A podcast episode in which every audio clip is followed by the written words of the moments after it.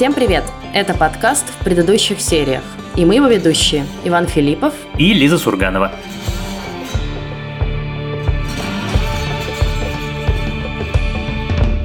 И сегодня мы по многочисленным заявкам, а также по велению сердца и в ожидании множества прослушиваний, разумеется, обсуждаем четвертый сезон сериала «Очень странные дела», который все недавно совсем закончили смотреть. Я думаю, что вы уже догадались, с чего мы начнем этот выпуск, но на всякий случай. Спойлеры! Будет очень-очень-очень много спойлеров. Если вы их еще не словили все в интернете, пока сезон шел и заканчивался сейчас, и если вы вдруг еще не посмотрели посмотрели сезон каким-то странным образом, то остановите этот подкаст прямо сейчас, идите смотрите сезон, потратьте сколько-то там, 15 часов своей жизни на это и возвращайтесь к нам. Для этого конкретно сериала спойлеры будут очень важны, потому что, ну, как бы это не то, что вы не получите совсем удовольствие, если вам проспойлерят какие-то ключевые повороты, но когда ты их не знаешь и когда ты узнаешь их вместе с героями, то впечатление гораздо круче. Знаешь, с чего я хотел начать наше с тобой сегодняшнее обсуждение? Вот есть уже, ты как раз скользь это упомянула, 15 часов времени. По сути, последние эпизоды этого сезона, да на самом деле все они не час, они все гораздо длиннее, чем час, а финал так вообще два с половиной часа. Это уже, ну вот мы много-много говорим про то, как сериалы, так сказать, захватили мир, в том числе, потому что их очень удобно смотреть, ты разбиваешь на кусочки. А тут на тебе финал два с половиной часа. Я, честно говоря, смотрел его два дня. И я в западной прессе в нескольких изданиях уже встретил даже обсуждение, что, ребята, это не совсем сериал, это уже кино вы снимаете. У вас там вселенная, типа, как у вселенная Марвел или вселенная Гарри Поттера. Ну, нет, это точно совершенно вселенная, и более того, сами братья Даффер уже как бы это подтверждают фактически тем, что, с одной стороны, мы знаем уже с их слов, что пятый сезон будет последним, но последним он будет для истории главных героев, то есть для одиннадцатой Майка, Уилла и Хоппера, но они говорят, как бы, поскольку у нас есть теперь целая вселенная, то мы можем вообще в любые стороны в ней идти, да, и понятно, что так оно, скорее всего, будет, потому что это одна из самых успешных, конечно, сегодня, ну, пока еще не франшиз, но вот она может стать такой, да.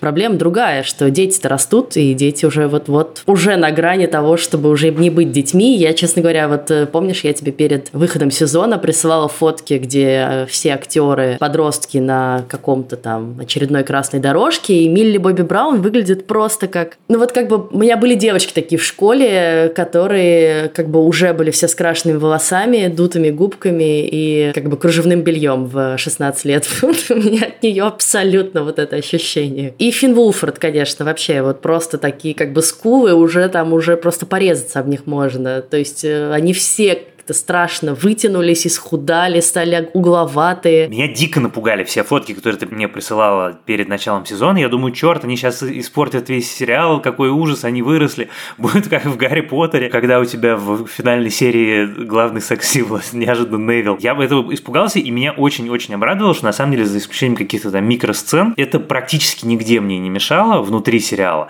потому что, ну, кроме всего прочего, там есть Дастин, который все выросли, и он как бы тоже вырос, и даже при том, что ему там зубы поправили, у него все равно есть какое-то совершенно невероятное вот это обаяние, которое ощущение дома дает тебе. Потому что для меня главный, собственно, всей, ну, вот он из детской части, наверное, главный герой. Он, сестра Лукаса, Эрика и э, взрослые. Эрика вообще топ. Да, да. Ой, и Макс. И Макс, конечно, тоже топ. Не, слушай, ну, во-первых, фотки появились просто позже, чем снимался сезон, но он же как бы сильно отложился из-за пандемии, и сейчас уже сложно следить, когда именно они его снимали, но, в общем, так они выглядят сейчас, да, во время премьеры сезона сезон. То есть такими мы их будем видеть уже в следующем сезоне. Вот. А когда он выйдет, это уж вообще непонятно пока.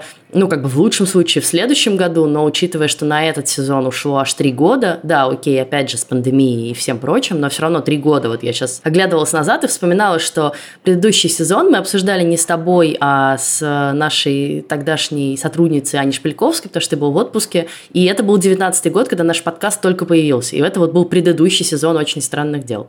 Но я очень надеюсь, что все-таки они пораньше выпустят следующий сезон, в идеале в следующем году, потому что, ну, а, дети растут, б, все-таки историю надо завершить уже и закрыть, потому что иначе, ну, как бы очень растягиваются эмоции, невозможно столько времени переживать и следить за ними. Ну и потом все-таки очень много сериалов, высока конкуренция за зрителя, поэтому я думаю, что они будут стараться действительно сделать это побыстрее.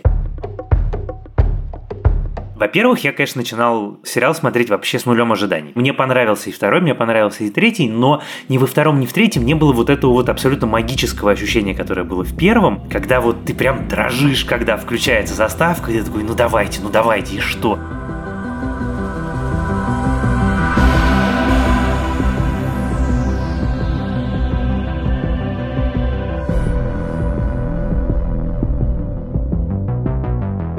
И тут я включаю четвертый, и оторваться просто невозможно. Я вот все с тех пор, как я закончил смотреть, я с тех пор пытаюсь понять, разложить э, вот это ощущение на составляющие и понять, как бы, а как же так вышло. И пока единственный ответ, который мне пришел, это то, что даферы сами писали и снимали, как я понимаю, довольно значительную часть серий, вернула истории вот ту уникальную интонацию, которая у нее была в самом начале.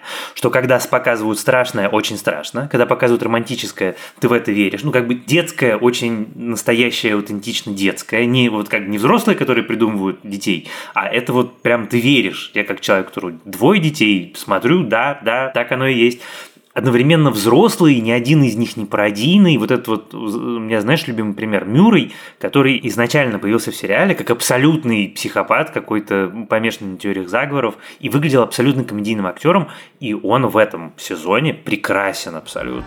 Мои пальцы точны, как стрелы. Мои руки прочны, как железо. Мои ноги разят, как копья. Сопротивление равно смерти. Но если ты развернешь самолет, я пощажу тебя. Он одновременно и смешной, и серьезный, и убедительный, и ты за него переживаешь, и ты не хочешь, чтобы его сожрали в советском гулаге проклятые демогоргины. Я вот на самом деле просто зацепилась за сказанное тобой слово «детский сериал». Ну, для меня, ну, как бы он в принципе всегда был такой условно детский, конечно. Но последний сезон, мне кажется, прям очень страшный. И он прям начинается с очень страшной сцены. И для меня это по-прежнему самые страшные сцены в этом сезоне. Это, конечно, убийство детей в э, лаборатории. И, ну, на мой взгляд, это куда страшнее всех сцен с монстром, с демогоргонами и прочим. Хотя вот в первом сезоне было очень страшно от демогоргонов, а в этом сезоне ты как бы уже такой, ну, монстры, ой, привет, собачка опять побежала это, с цветочком. Ну, как бы они уже не вызывают такого ужаса. А вот, конечно, сцены с изувеченными Yeah. Абсолютно, да, детьми невинными. Вот, я с тобой тут совершенно соглашусь, потому что собачки с цветочками, конечно, скорее вызывают не ужас, а радость узнавания. С другой стороны, и опять-таки это важно, при том, что тебе самому не страшно, за героя ты переживаешь. Тебе очень важно, чтобы вот конкретно эта собачка этим конкретным цветочком, например, Хопперу что-нибудь не откусил. Поэтому это тоже, в общем, важный момент. Но я не случайно сказал про детский сериал. Поскольку мы с тобой в подкасте этот сериал не обсуждали, я вполне могу рассказать эту историю, которая, мне кажется, очень важной и которая, мне кажется, ключиком к пониманию сериала. Когда братья Даффер придумали свою историю, они ее отнесли, как они сами говорят, там чуть ли не на 40 разных продакшн-компаний, телеканалов, продюсеров и кому только нет. И все им говорили одну и ту же базовую вещь. У вас детская история, в которой происходят взрослые приключения. Мы возьмем, но тогда главный герой шериф, а дети там второстепенные, третьестепенные. Тогда вы можете убивать людей, грабить караваны, резать когтями человеческую плоть. Но если у вас главные герои дети, то этого всего нельзя. И они раз за разом отказывались, и только Netflix им разрешил. Потому что они хотели рассказать взрослую историю, в которой главные герои убедительные дети. И, собственно, в этом гений абсолютный очень странных дел. Они, как вся великая детская литература, про взрослое и о взрослых, и для взрослых, но с главными героями и детьми, как бы и понятно детям тоже. Мне кажется, что, конечно, удивительный успех очень странных дел не только в этом, да, и не только в смеси двух как бы аудиторий, но и в очень крутой смеси жанров. Особенно в этом сезоне это хорошо заметно, когда очень много разных линий, да, и каждая линия отвечает за какой-то свой жанр. Ну, есть и смеси, понятно, но как бы есть абсолютный хоррор-линия, да, вот с монстром, с э, страшными убийствами, векна и так далее. Вот эти вот все плющевидные отростки. Прям как бы все по канонам хоррора. Э, в том числе убийство подростков, что тоже как бы очень канонично для хоррора, потому что хоррор обычно целится именно в самую уязвимую аудиторию, в самую молодую аудиторию, которая любит на хорроры ходить. Есть триллер, который потом тоже перейдет в хоррор, но вот эта история с лабораторией, да, с опытами над одиннадцатой, где, ну, как бы с одной стороны вроде как не происходит прям такого всякого монструозного трэша сначала, но происходят очень страшные вещи, и, на мой взгляд, даже более страшные. Абьюз невероятный, да, вот все ее отношения с э, человеком, которого она называет папа. И когда ты смотришь это по-английски, это тем более странно. Как бы прям меня вот прям каждый раз кореживаю, когда они говорят такие, типа, папа. И как бы не dad, да, не в смысле не то, что привычнее сказать, мне кажется, американскому подростку, а вот это вот странная папа, которая что-то а такое итальянское, и при этом русское. Ну, короче, веет чем-то очень нехорошим в этот момент. Good morning, children. Good morning, Papa. How are we feeling today? Good, Papa. Good. Number 12, would you be so kind and open the door? Yes, Papa. Вот, есть ромком и романтическая вообще вся линия, и подростковая линия, да, вот как тебя в школе абьюзит и не абьюзит. И есть еще вот это прекрасный такой как бы комедийный политический экшен, боевик с, значит, полетом на Камчатку, карате-приемами в падающем самолете и так далее. И это прям, конечно, гремучая штука, которая, тем не менее, удивительно им удается. Вот все это в итоге работает, и все оно приходит к какому-то гармоничному и понятному финалу, где есть место и экшену, и хоррору, и триллеру, и романтике, и обычным подростковым переживаниям. Абсолютно, это именно так. А еще, вот когда ты говорил про хоррор, я про это подумал, потому что это был момент, когда я в сериале просто прям заорал от восторга. Ты говоришь про хоррор-линию, и эта хоррор-линия действительно потрясающе выстроена. Она выстроена по всем канонам фильмов ужасов 80-х годов, потому что ты все время там чувствуешь там и кошмар на улице Вязов и все остальное, а потом ты встречаешь, когда они идут в психиатрическую лечебницу этого человека, обвиненного в убийствах, которого они допрашивают, и играет Роберт Инглунд который играл Фредди Крюгера, и ты такой «Еее!» Ну и при этом еще отсылка к «Молчанию ягнят» очевидная, вот с этой клеткой, да, и тем, что они стоят в коридоре и с ним разговаривают, в общем. Ну это, мне кажется, уже сейчас вышло шире, чем «Молчание ягнят», просто вот вся эта история с сидящими в клетке. Вот, так нет, я что я хотел сказать, что мне очень нравится, как бережно они относятся к этим жанрам, потому что не только эти жанры разнообразны, но они очень точно исполненный. Там, где тебе нужно смеяться, ты смеешься, там, где тебе нужно плакать, ты плачешь. И это все очень интересно, и тебя нигде ничего не раздражает. И я сидел как приклеенный перед этим телевизором и совершенно не мог дождаться, когда будет возможность посмотреть следующую серию. Мне очень нравится, что они сделали с взрослой линией, потому что вот вообще идея там, с советским ГУЛАГом, Камчаткой, советской армией всем на свете, она, ну, как бы потенциально настолько предельно клюквена. И тут я как бы думаю даже не то, что она изображена аутентично, я никоим образом этого не хочу сказать, но техника аутентичная, русский язык потрясающий, как эти актеры говорят по-русски, это просто умереть. Но главная, конечно, моя была проблема в том, что я думал, ну вот, вот мы, значит, годами жаловались. И не я жаловался, я, наоборот, спорил, что вот русских всегда показывают плохими. И вот, значит, вот я смотрю очень странные дела. Четвертый сезон и думаю, ну как бы, ну ок, ладно, вы все были правы. У меня, короче, есть две мысли про это. Одна такая, что в целом, как бы, поскольку это советский лагерь, ГУЛАГ, Камчатка, и буквально там чуть ли не медведи бегают, то в целом к этому надо относиться как к изображению нацистов в кино, знаешь, вот как бы есть некоторые архизлодеи для американской культуры. Вот как бы есть нацисты, вот есть Советский Союз, да, вот вся эта красная угроза и так далее. И это, конечно, кич, и это, конечно, клюква, и это намеренное уже как бы в некотором смысле кич и клюква ровно вот для создания этой дистанции. Потому что, ну, как бы нацистов тоже по-разному малюют, и понятно, что тебе надо просто изобразить какого-то страшного врага. Это не исторический сериал, это вообще как бы сериал, в который не должен претендовать ни на какую историчность, потому что, come on, как бы собака с цветком вместо головы бегает, что вы хотите.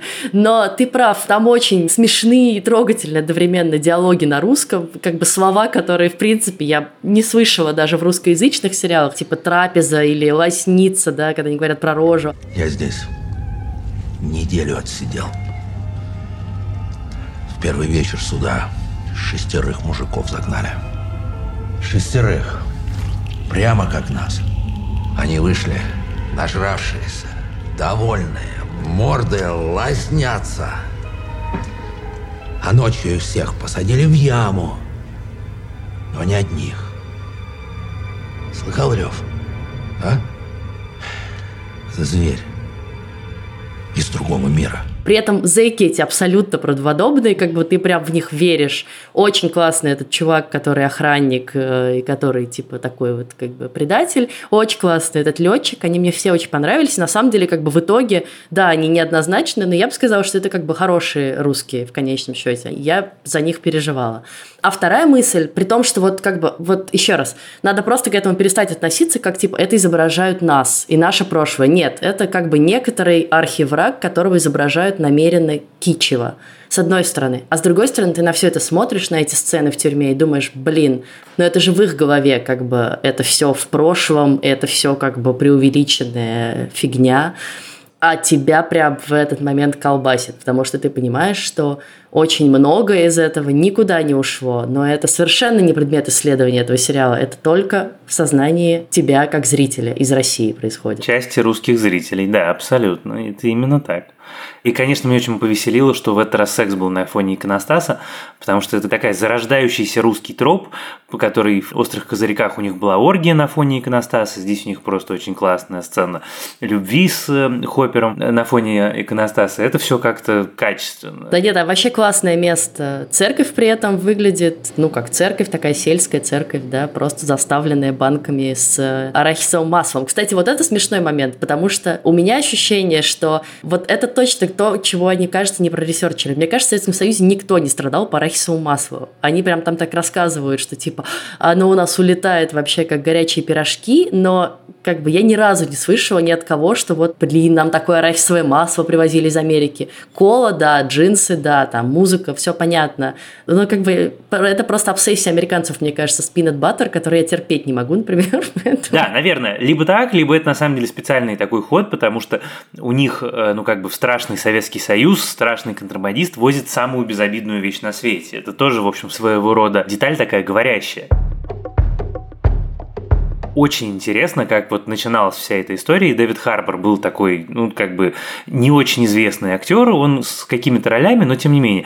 И как он стал благодаря очень странным делам абсолютной суперзвездой, и какой он суперзвезда тут. Это такой прям могучий герой боевика, и они вместе с Вайноной Райдер потрясающе совершенно смотрятся на экране. А еще, конечно, я весь сезон просто восхищался. Ну, понятно, что, мне кажется, вы даже, когда обсуждали без меня в прошлый раз очень странные дела, обсуждали Майю Хоук, потому что Майя Хоук невероятная. Да, нет, она великая. Когда папа выдающийся актер и мама выдающаяся актриса, абсолютно не обязательно, что с дочкой будет то же самое. То есть такое действительно бывает. И таких примеров, кстати, немало можно вспомнить. Но чтобы это было так круто, она какая-то невероятная. И вот я весь сериал сидел и думал, что Майя Хоук и знаешь, кто еще? И новенький юноша, который... Аргайл. Нет, Аргайл мне как раз совершенно не, не впечатлил ни одним месте. А, Эдди. Эдди. Эйди, которого играет Джозеф Куин, Эйди это абсолютно молодой Роберт Дауни-младший. Я не мог смотреть сериал, я думаю, черт, это они омолодили Роберта Дауни-младшего, потому что ну, он не только по внешности, а по манере разговора, по интонации, по тому, как он выстраивает себя внутри комедийной сцены, там, как он говорит. Это очень за этим было интересно смотреть. И эти, конечно, двое, мне кажется, прямо будут будущими суперзвездами. Да, да, но очень жалко, что так быстро расправились с Эдди. Он, конечно, ну, самый яркий, наверное, новый персонаж, ты прав в этом смысле. И, конечно, первая серия, я прям, ну, он мне сначала очень не понравился. Но не потому, что он такой как бы плохой парень, а потому, как он абьюзит страшно, на самом деле, Майка и Дастина. Вы, парни, будущее адского клуба. И я понял это в нашу первую встречу. Вы сидели за вон тем столом, похожие на маленьких пугливых ягнят. А мы показали вам, что школа – это не обязательно худшие годы вашей жизни. Нет, не обязательно. Поэтому знаете, что здесь есть и другие ягнята, которым нужна помощь. Им нужны вы. Поэтому сейчас вы превратитесь в пастухов и приведете мне одного барашка. Вообще, ну, если так по хорошему счету поговорить, да, то сезон, ну и сериал во многом, но сезон этот особенно, он, конечно, про абьюз и про то, как как бы более взрослые абьюзят э, тех, кто помладше. И самое страшное в этом смысле это вот этот профессор, папа, В прошлом сезоне, кстати, Хоппер нормально так выступал по этому поводу, когда он там, помнишь, ну, это был не абьюз, но было такое, как бы, очень строгое воспитание, но как бы не мог найти общий язык с 11 И когда я увидела это в Эдди, это, конечно, меня прям так э, сильно насторожило в нем, и я очень рада, что они ему дали выход, да, что вот он действительно проходит трансформацию как э, человек там, как герой, вот из такого, с одной стороны, абьюзера трусливого, который убегает, да, с места преступления, а с другой стороны, в человека, который говорит сначала «я не герой», а потом остается и сражается с этими адскими э, летучими мышами. То, что ты говоришь, что тема этого сезона – это абьюз, это правда но мне очень нравится, как в финале по-разному, в каждой истории они по-разному приходят более-менее к одному и тому же выводу, просто вот в разных ситуациях. Что очень хорошо и правильно дать отпор, дать сдачи, ты не обязан соглашаться. Взрослый не обязательно прав. Ты имеешь полностью право на свою точку зрения, и ты должен ее отстаивать, и ты имеешь полное право ее отстаивать. И вот как бы в каждой маленькой истории они это показывают и рассказывают, но при этом, и вот это мне нравится больше всего, потому что вот в этом, ну как бы я обожаю эти детали. И ты думаешь, что и вот, значит, они дадут тоже объяснение главному злодею, который Уан, а они доходят до конца, и он тебе говорит, не, я монстр. Никто меня не абьюзил, я монстр. Я наслаждаюсь тем, что я монстр.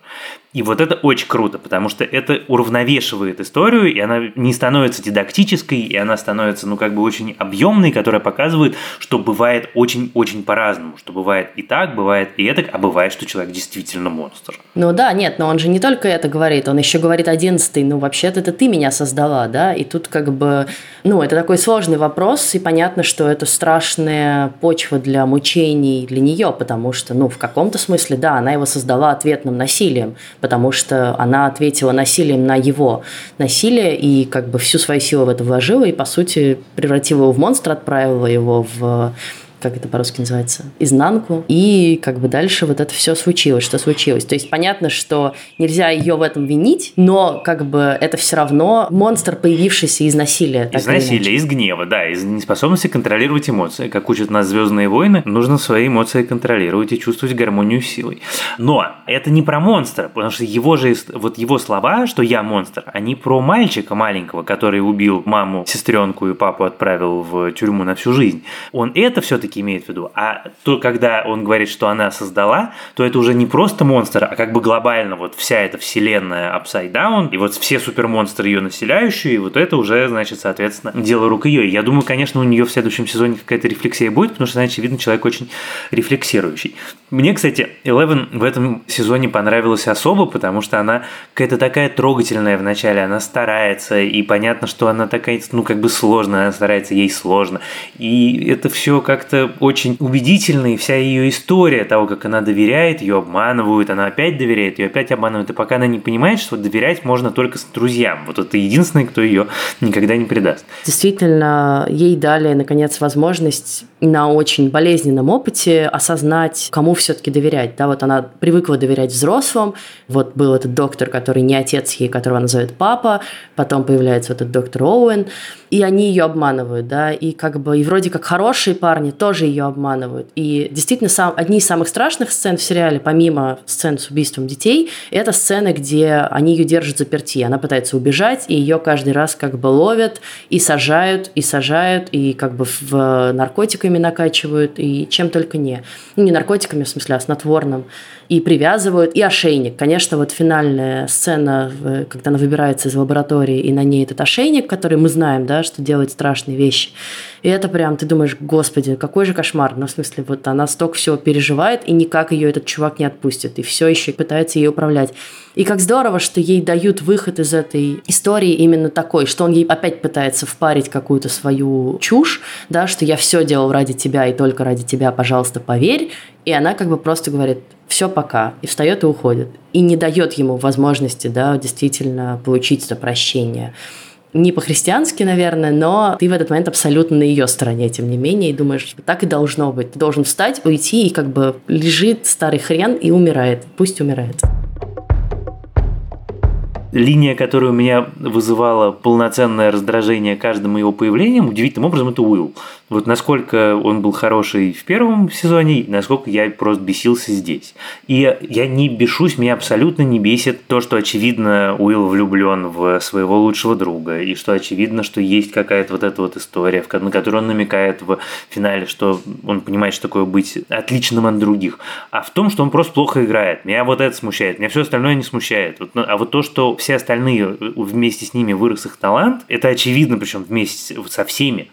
А с ним как-то он не вырос. То ли он не вырос, то ли ему как бы написали роль так. Ну, в общем, это он раздражает просто в каждой сцене. Слушай, там, честно говоря, мне кажется, вот вся эта, вот когда они все распадаются на маленькие группки, да, то вот вся группка, которая едет на минивене с пиццей, она ну, самое как бы провальное. Во-первых, чуваки практически ничего не делают. Ну, в смысле, все, что они делают, это приезжают и увозят одиннадцатую. Ну, окей, это тоже круто, но как бы все остальное время они едут и как бы рассказывают, кто как укурился. Во-вторых, они все действительно как бы не очень играют, и явно потому, что они не очень знают, что им делать в этой как бы в этом сезоне. В этом сезоне им особенно ничего не написали, что делать, да. Да, окей, есть классная сцена у Майка, где он вытаскивает одиннадцатую и говорит ей, как бы, я тебя люблю и борись. И это единственное, где ему дают как бы себя проявить. Есть сцена Уилла, где он, перенося это на одиннадцатую, как бы рассказывает о своих чувствах. Видишь свой герб? Это сердце. Я понимаю, что это банально, но именно оно и удерживает нас вместе. Сердце. Потому что без этого сердца мы бы не справились. Даже Оди. Особенно Оди.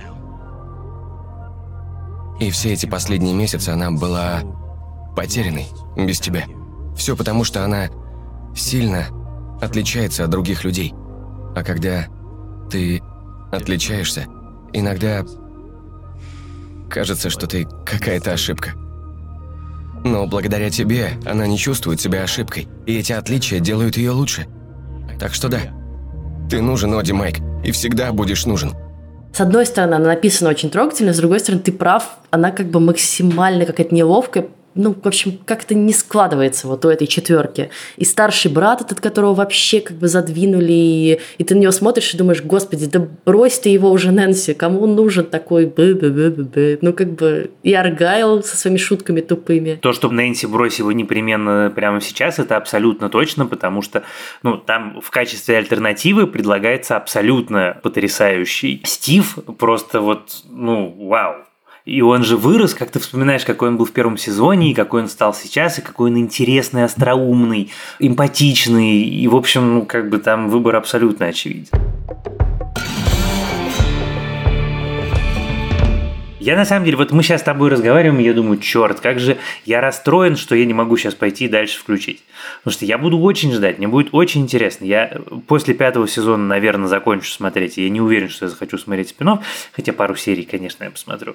Но вот как-то очень мне все в этом сезоне понравилось. У меня было абсолютно такое же ощущение от сезона. Я в целом как бы разочаровалась в очень странных делах после последнего сезона и как-то вообще не ждала выхода этого сезона, потому что у меня было ощущение, что вот был офигенный первый, а дальше второй, третий, все как бы ты прям видишь, как оно так и загибается.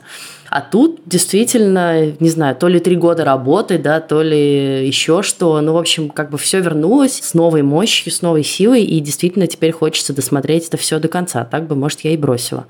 Мы не поговорили про Макс так очень вскользь, а на самом деле одна вот моя, одна из самых любимых героинь в этом сезоне. И, конечно, вот ее рефлексия очень мощная, да, потому что сцена, где она признается в том, что она действительно хотела, чтобы брат ее умер, потому что он как бы делал ее жизнь невыносимой, и где как бы она встречается с этим самым страшным страхом внутри себя, да, это такая самая страшная исповедь, наверное. Ты как бы еще открываешься даже не какому-то классному, доброму, эмпатичному человеку, а супер страшному монстру. Пускаешь его в себя через самую больную для себя болезненную мысль.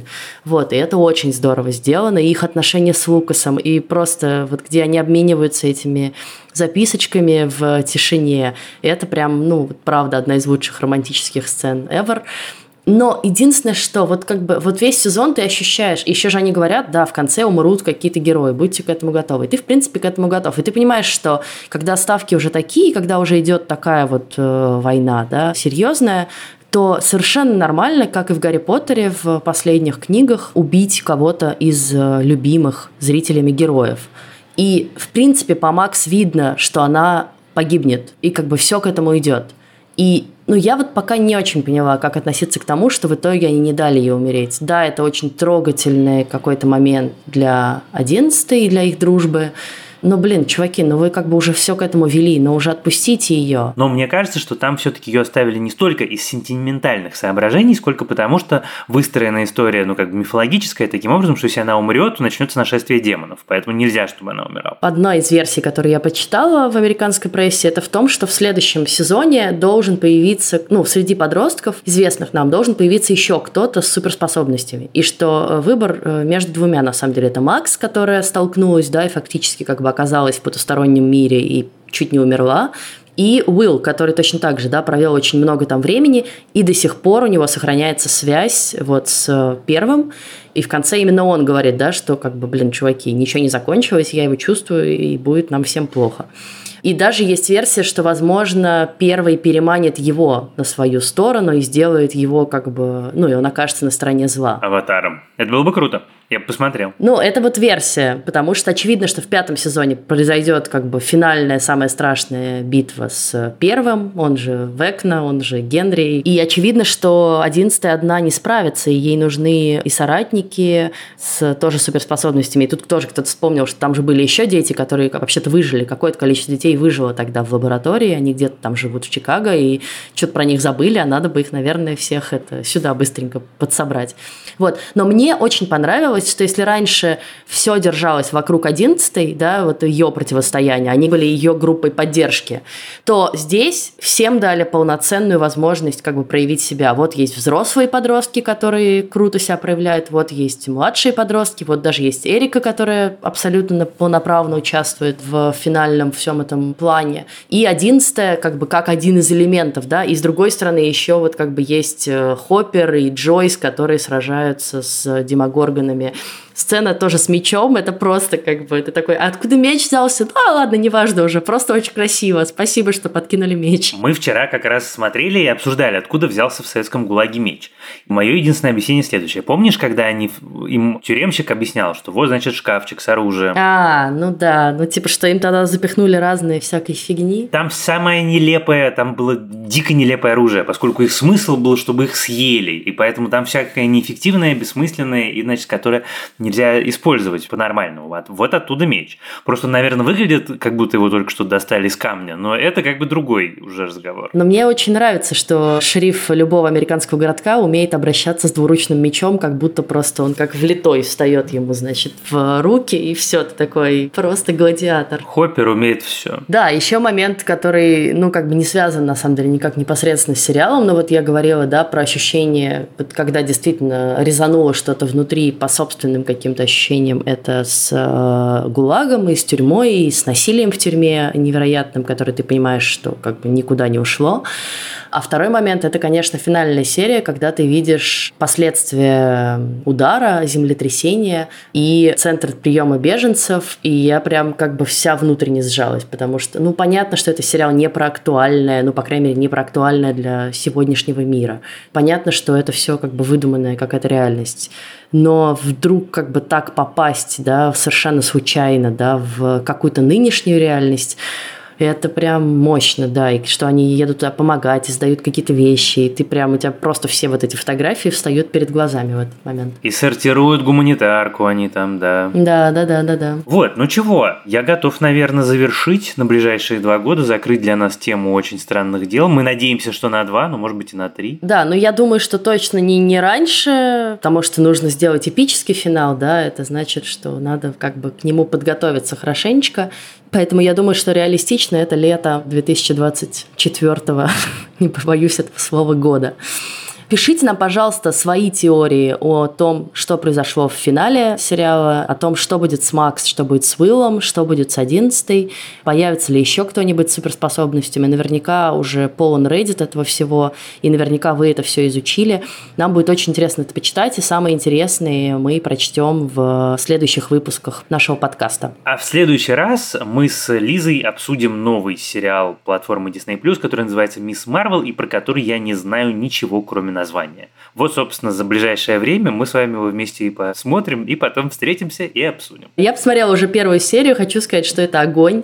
потому что это сериал, опять же, о подростках, о девочке-тинейджере, которая, естественно, неожиданным образом получает суперспособности, и которая при этом, и это такой мета-мета сериал, потому что она является фанаткой страшной Мстителей, Капитана Марвел, делает про них фанфики, делает про них какие-то ролики на Ютьюбе, ездит на некоторую подобие Мститель Кона, э, Комик-Кона, или, ну, в общем, не знаю, такого фан-ивента.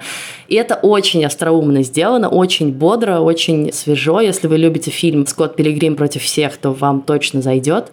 Вот, и э, я думаю, что там много чего есть обсудить. А, ну еще немаловажный факт. Главная героиня впервые, кажется, в истории Марвел – это девочка-мусульманка. Слушайте нас, пожалуйста, на всех платформах от Яндекс Музыки, Apple Podcast до YouTube и CastBox. Оставляйте нам, пожалуйста, сердечки, ставьте нам лайки, пишите нам комментарии, пишите нам письма на нашу почту подкаст собакакинопоиск.ру. И мы с Лизой читаем, конечно, когда вы пишете нам в личку в наших персональных аккаунтах в Инстаграме. Продолжайте это делать. Да, и я хочу поблагодарить людей, с которыми мы делаем этот подкаст. Это наш продюсер Елена Рябцева и звукорежиссерка Лера Кусто.